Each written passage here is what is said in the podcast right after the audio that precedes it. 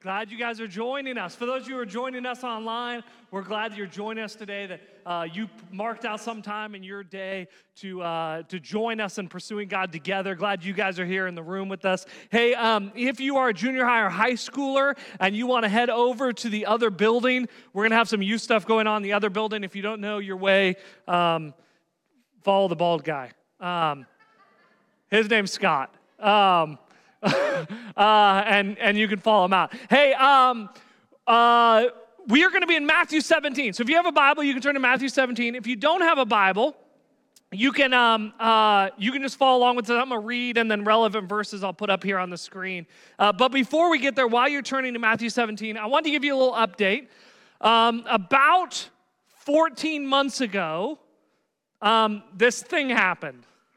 Right? Um, it wasn't spring break uh, COVID, this thing happened, right? And, and um, one of the questions that we started to ask ourselves really quick in COVID was what does it look like to be the church?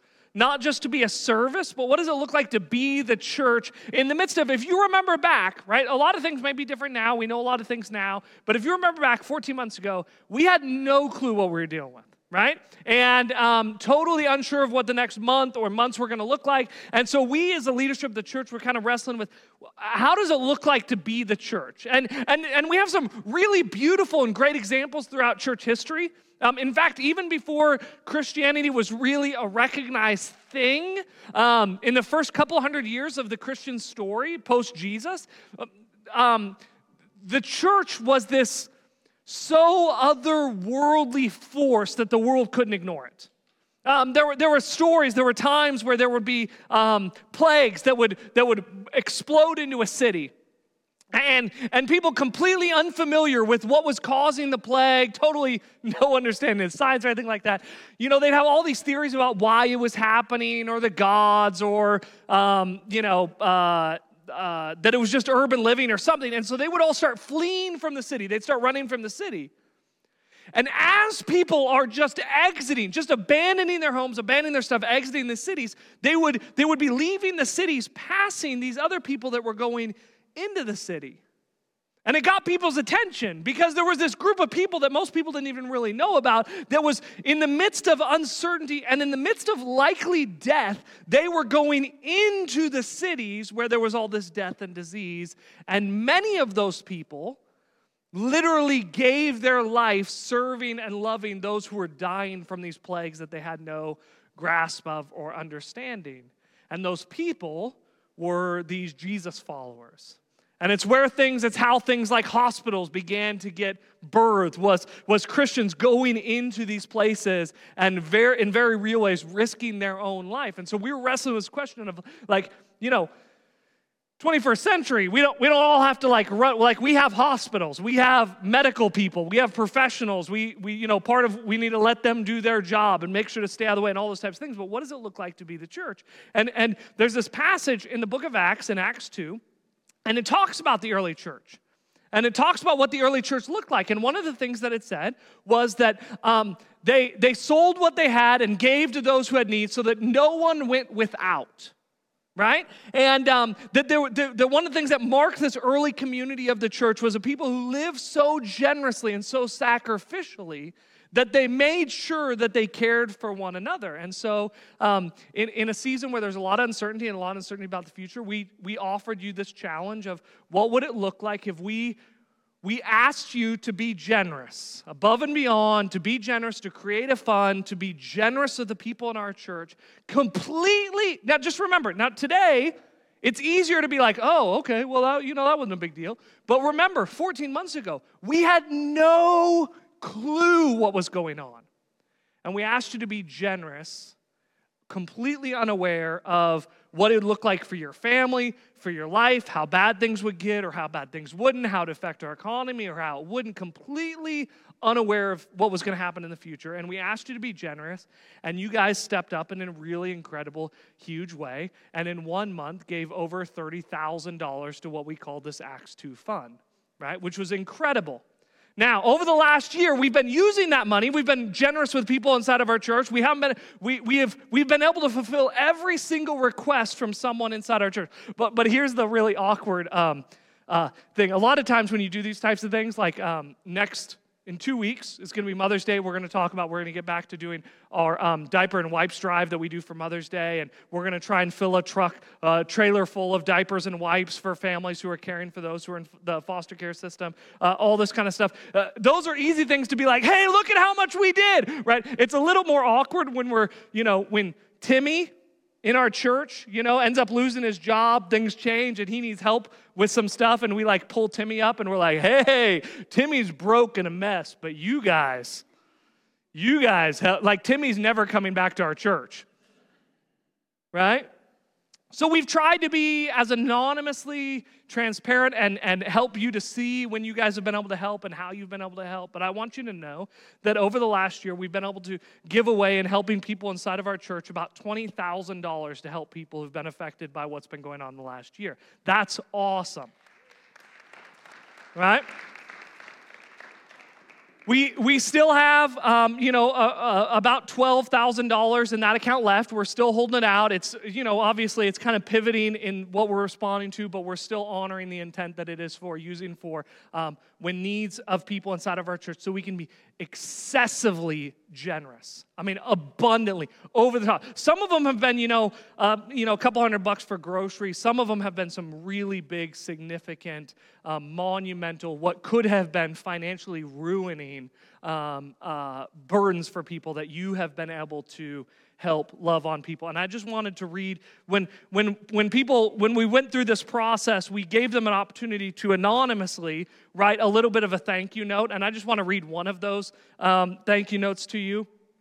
Um, it, it comes from a family who, uh, right after COVID, uh, they um, both they, they lost their jobs um, and quickly became hard to pay their mortgage. And they got a job but you know they ended up kind of in the rears and you actually you actually just made a payment for their mortgage payment for them to stay in their home and, and be caught up and so this is what they wrote.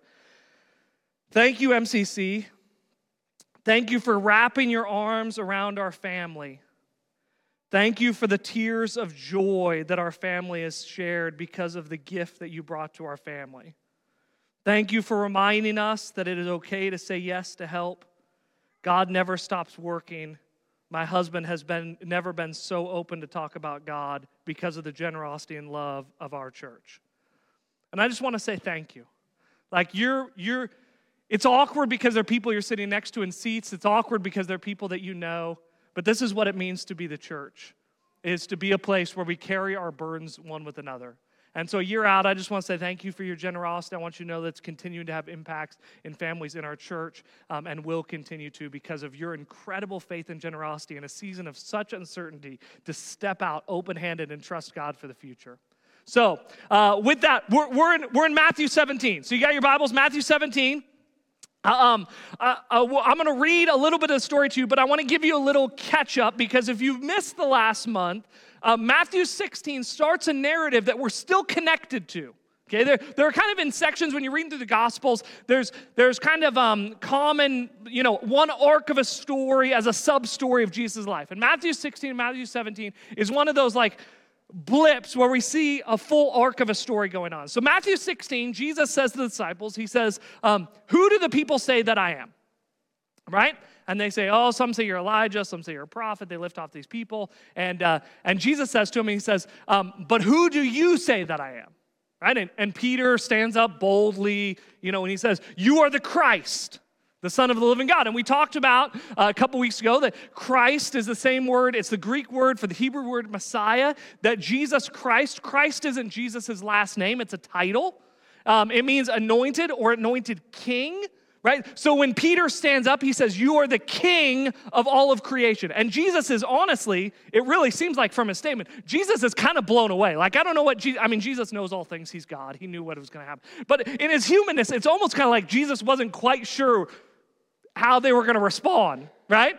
And, and he tells Peter, he says, Man, what you just said is amazing. Peter, I know you, okay? There's no way you thought of that yourself, right? God must have revealed that to you. And so Peter, you know, he gets, gets a little big for his britches, and Jesus begins to explain to him what it looks like to be the king of all creation, that unlike any other king of all of history, He is going to be the king who's going to give himself for his people.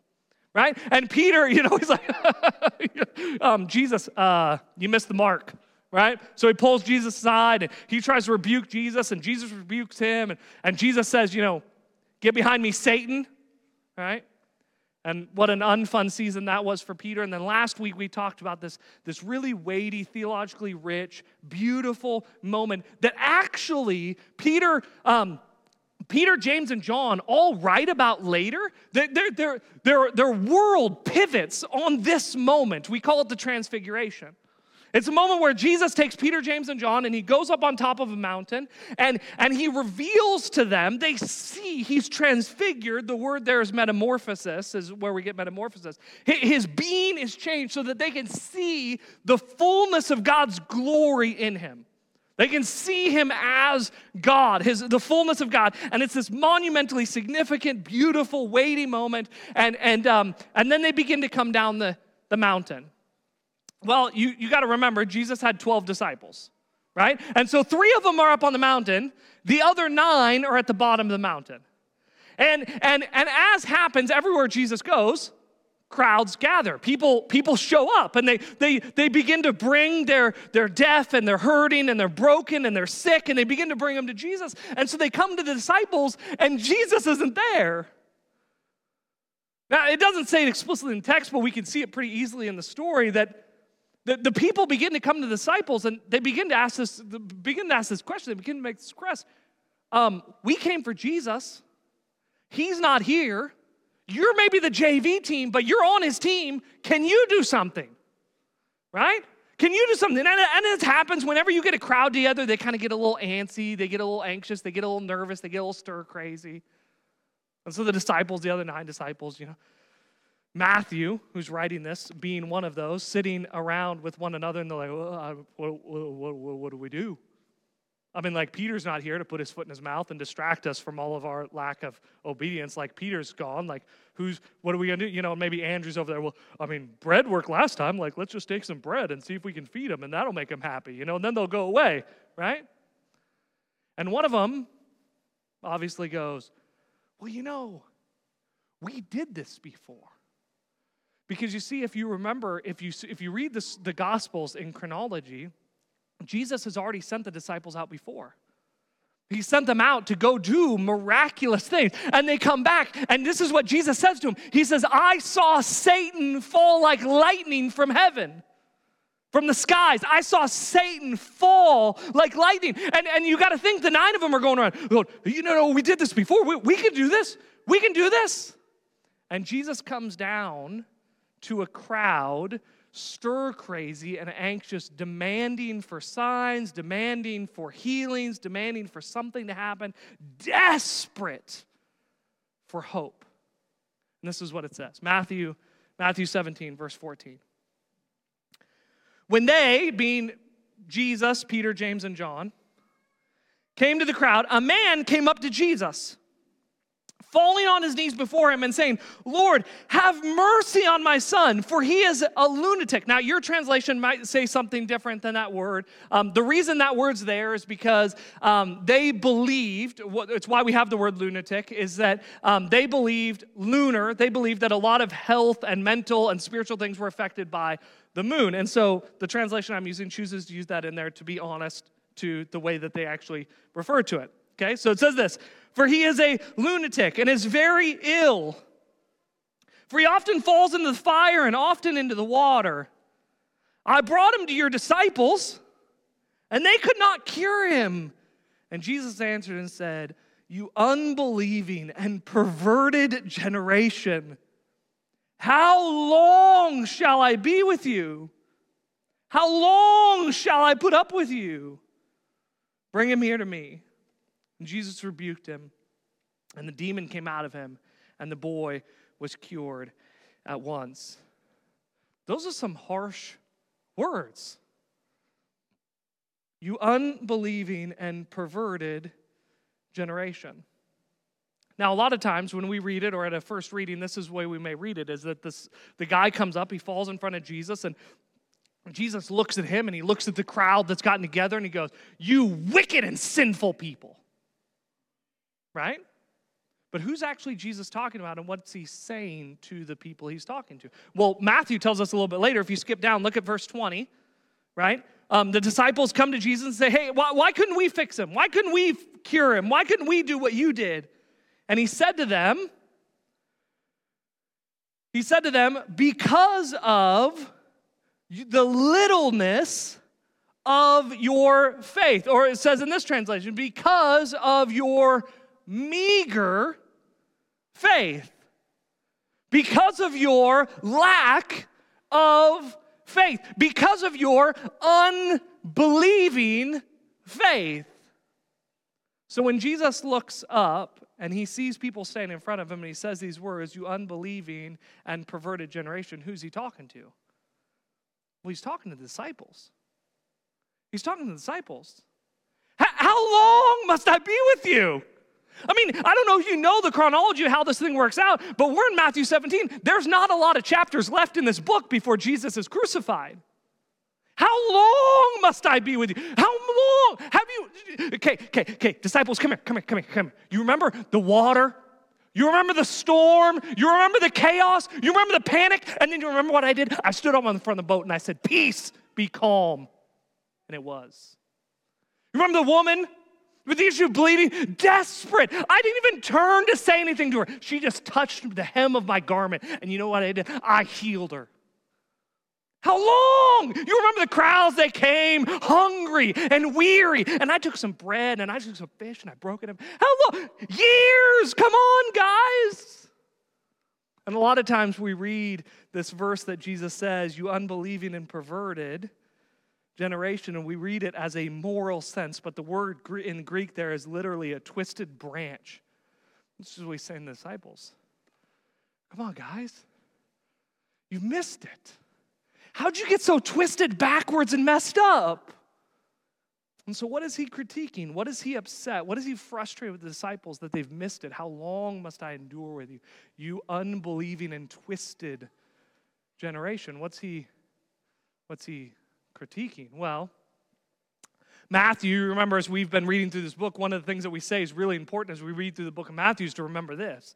Matthew is a Jew who's writing to a bunch of Jews. So let me ask you this, okay? Can you think of a story in the Jewish scriptures, in the, in the Old Testament, can you think of a story where um, there was a crowd of people? And they're wandering around and, and, and they're looking for direction and they go towards the base of this mountain. And then the leader goes up on top of the mountain.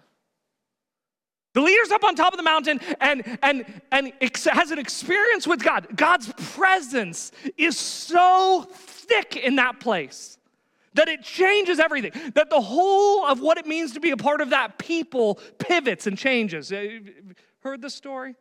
And then, and then that leader, you know, he's up on the mountain, but the people are down on, uh, down not on the mountain, and they begin to get a little antsy, and they get a little stir crazy, and and and and they begin to get distracted. They begin to forget. And in fact, um, the passage that we're going to look at in Exodus, it says that when Moses, if you've heard the story, when Moses comes back down off of the mountain, he finds the camp. The word there is in chaos in discord, in, in, in, in messed up, chaotic, disheveled. And he comes down to a people who have taken their eyes off the one who gave them life and freedom. And, and again, we hear this like this, this um, constant chorus that you hear all throughout the Old Testament where God's going to his people and going, Don't you remember? How long must I endure with you? Do you remember? Remember, remember, hey, hey, hey, remember the sea? Remember the sea? You, you know what a sea is? Like a bunch of water, like water really deep, right? A bunch of water. And then you remember, you remember you were getting chased by the most powerful army in the world. And then you remember, I went, and the sea went, whoop, just like that. You remember? You remember that? Do you remember? Huh? Huh? You remember? And then you went. And some of you skipped through there. Da, da, da, da, da, da, da, da. And you got to the other side, and then you remember, I went like this. I went, Shoo. and the greatest arm in the world was submerged in the waves of the sea. Do you remember that? How have you forgotten already? How long? How, what's it going to take? How long? How easily and how quickly our minds and our hearts wander away from the one who freed us. How long? See, in the story, um, Moses comes down and he, he calls out Aaron and he's like, Hey, Aaron, like, uh, I know you're JV here, and I know you're B team, but like, what happened here, right? And, and then it says this in Exodus 32. Exodus 32, this is what Aaron says. He says, Don't be angry with me, right? Deflecting. You know as well as I do that they're determined to do evil, right? He's like already blaming. Doesn't this kind of sound like the Garden of Eden, right? God, you left this woman with me, right? They even told me that man Moses, he can't even he can't even refer to him as a person who exists. That man Moses led us out of Egypt, but now we don't know what has happened to him. Make us a god to lead us. And so they take all of their gold and they dump it into a pot and they melt it down, and they stir it up, and they make it into a golden calf by their own efforts and energy, believing that somehow the golden calf that they fashioned, if they say the right words and do the right things and, and dance the right dances and sing the right songs and bow the right way and give enough of the right money to this calf that they've made by their own gold, will free them.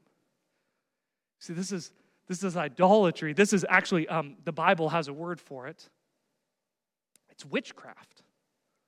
It's believing that, that by some power you can say the right things and do the right things and manipulate God into doing what you want Him to do for you. It's witchcraft. And Matthew sees something similar in this story as in the story when Jesus comes down the hill. A people who've demanded that they make a God to lead us. And Jesus' frustration with the disciples is that they've lost their focus. They've lost seeing the one who parted the seas. They've lost seeing the one who brings life and brings hope and brings purpose. You see, Jesus Jesus is critiquing the disciples, and Matthew's want to see it through the lens of the story in the book of Exodus because he wants to see that even faith can become an idol, can become an idol and a pathway to witchcraft. And here's what I mean. Um, if you've ever heard someone tell you, or if you've ever heard it said, uh, you just need to have more faith just need to have more faith. When we use those words, what we're doing and what the disciples were doing when they were down at the bottom of the hill is that they thought, they believed, we've done this before, right? We went out, we healed people, we said the right words, we did the right things, we bowed the right way, we sung the right songs, and we made God do for us what we wanted Him to do. When we do that, when we approach our faith in a way where we treat God like a vending machine and our faith is like a debit card that we just rack up credit right? And you can go and you can you can say, "Well, God, you know what? I prayed this morning. I prayed this morning. I read my Bible. I read 7 verses in a row before I went to Facebook." Let's be honest, 2021 that's an accomplishment, okay? Jesus, Jesus, I gave money. I've done all of these right things. And then when we approach God saying, God, look at all the things I've done, now you need to do for me. It's what we often call vending machine theology. Is that if you pay the penalty and you pay the fees, that you can somehow manipulate God into doing what you want him to do. And first of all, if like if that was the case, that would be a scary world.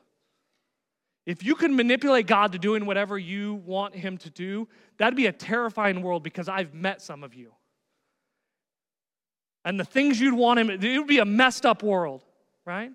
But more than that, the Bible has a term for what it is when we think that by saying the right words and doing the right actions, even if they are good things, like reading your Bible or singing songs of worship or serving one another or being generous with your finances, that if we believe that we can do the right things to manipulate God to do what we want Him to do, even if, now hear me, even if those things that we want Him to do are good things, that when we do that, the Bible has a word for that, and it's not vending machine theology, it is just as the Israelites did, it's witchcraft. To think and believe that we can somehow put God in our debt and make him do the things we want him to do. A.W. Tozer, a great theologian, he, he wrote about this prevalence decades and decades and decades and decades ago in the church. This is not a new thing, and this is what he said. If only, if we only believe hard enough, we'll make it somehow. So goes the popular chant.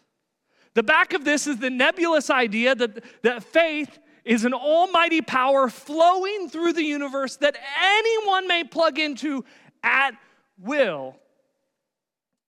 It is conceived vaguely as a sub-rational creative pulsation streaming down from somewhere up there, ready at any time to enter our hearts and change our mental and moral constitution, as well as our total outlook on man, God, and the cosmos. It is a kind of poor man's transcendentalism. Here's what I would say it's kind of a poor man's version of Star Wars and the Force. How often we approach God and faith as some sort of power that we can manipulate ourselves and others and the natural order of this world that if we just if we could just tap in if we could just grab uh, which first of all can we just be honest living in a world that was star wars would be amazing can we just if you've like I mean, right now I sit on my couch and I have to say, I mean, think of how horrible a world I live in. I have to say, Alexa, turn off the lights. Right? But can you imagine if I could just go, and the lights would turn off. That would be an awesome world. And a lot of us face, the, face our faith that way. We think that if we just could tap in well, if we could just foster an internal strength in us, a fortitude in us, that we could control the results or the answers or manipulate God into doing things. And it is an extremely dangerous, destructive way of living our faith. Because, see, here's the problem a lot of you at this point are already on the verge of being bitter and angry with God about something. Because, because, because you've already, you've already convinced yourself that if I do enough of the right things, then that person won't get sick. If I read my Bible often enough and I show up to church and I give enough, that my marriage won't fall apart, that my kids won't wander away, that my finances won't be a mess, that my job won't be in jeopardy. And Satan uses this kind of view that we can manipulate God into doing what we want for us to actually destroy, not bolster our faith. To become a weapon that draws us away from God when He does not respond to our manipulation. You see, the problem for the disciples, and the problem often for us, when we're trying to figure this thing out of faith, when we're trying to follow God and walk and be obedient, all those types of things, is um, they're at the foot of the mountain with a bunch of people, and there's a pressing issue. Like there's people that are there that are sick and ill and, and maybe on the verge of dying. Right? And there's there's pressures pressing in on them. And what they do is they begin to look at one another and they go, hey, you know what? I think we can handle this. I think we can figure this out. Remember, I mean, I said the right prayer last time, and when I touched this person, they were healed. And there's one single question the disciples missed that would have changed everything. And it is the one question we must ask ourselves every day, in every moment, in whatever it means to follow God in faith. We must ask this simple, simple, painful, and difficult question that would have changed the whole scenario for the disciples Where's Jesus? Where's Jesus? Like, like, like, uh, there's this crowd pressing in. There's all these demands on my life, and there's a stress and these things breaking apart. But where's Jesus? Because here's what I know, and here's what we need to know, and here's what it really means to follow God in faith is that I can't fix anything. In fact, most of the brokenness in my life is because I was involved in my life. That I'm in desperate need of a Savior who can speak life, who can bring dead things to life, who can bring healing and bring hope. You see, there is a power inside of you, but it's not you. And this may sound like semantics because if you're a follower of Jesus, the Holy Spirit is in you. The presence of God is in you. And, and He's equipped you and strengthened you to do incredible and, and, and, and to move. And, and there are sometimes where there are miraculous things that happen through you, but it is not because you have somehow fostered some sort of strength of faith that God has become indebted to you because He's so impressed and desperate for you to be on His team. In fact, the word faith probably means something very different than what we all think it does, or at least the way we live. There's a there's a ver there's a um, uh, can we get that that definition up here the the Greek English, um, the Greek English uh, or English Greek. Here we go. In case you need some light reading, you guys can uh, buy yourself a copy of the Greek English lexicon of the New Testament based on semantic domains. It's some really great nighttime reading. But it says this this is what faith means to believe to the extent of complete trust and reliance. Faith is not a power that you can harness to manipulate God into doing what you want Him to do for you.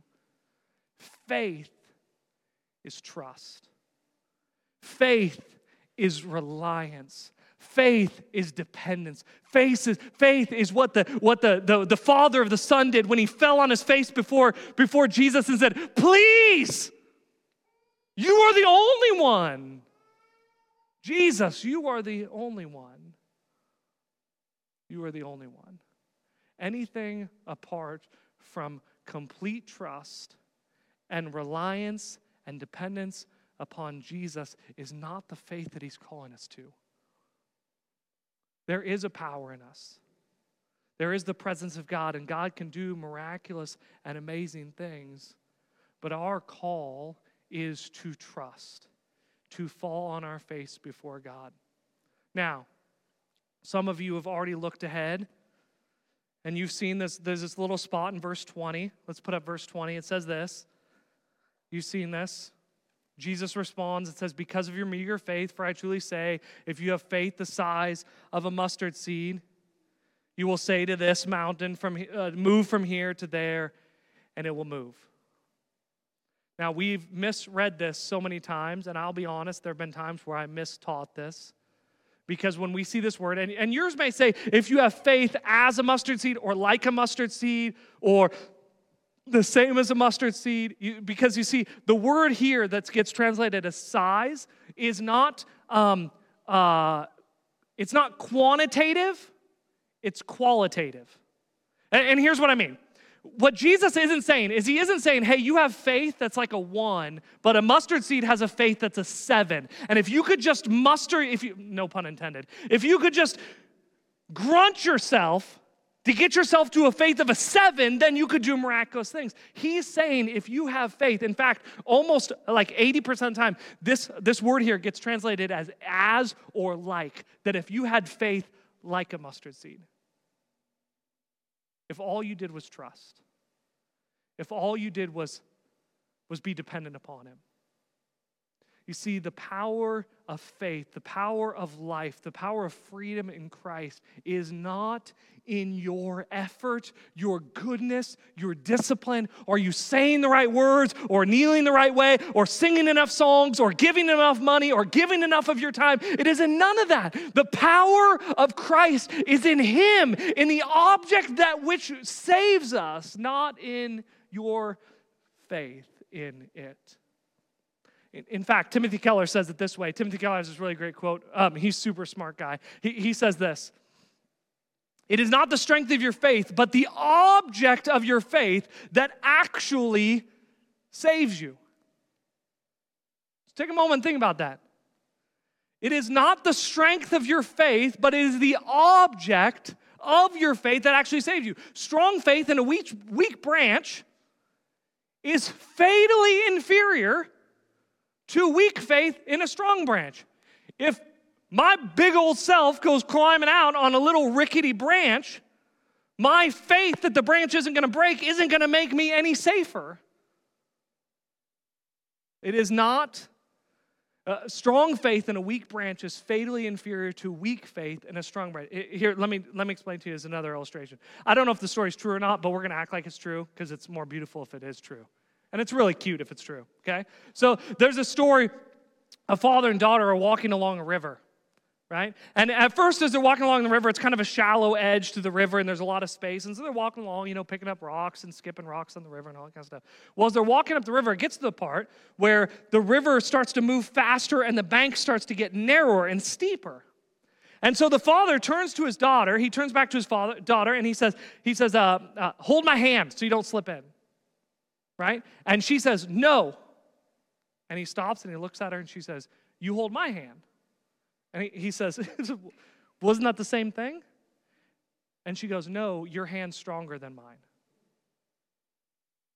You see, too many of us for far too long have thought that we could somehow please God, honor God, or convince God to fix things in our life because the strength of our faith, because the strength of our grit, because the discipline, because of all that we've given Him.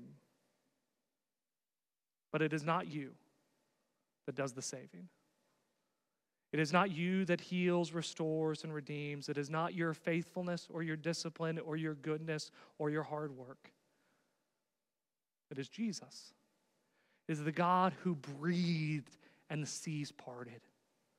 Is the God who touched the blind and the broken and the hurting and the aching, and they were healed in an instant. So, whatever you're going through today, whatever fear, whatever heartache, whatever um, anger, bitterness, sorrow. The question we must ask ourselves every single day is just this simple question Where's Jesus? What I need to do as a follower of Jesus is get myself as close to Him so that He can hold on to me. Because in this broken, weary, wave crashing, destructive world, it is not me that will save me. It is a good and gracious and kind God. Faith is not some force or some power that I muster inside of myself to try and manipulate God. Faith is simply this Jesus. Jesus, I need you. Save me hold me, carry me, be everything for me.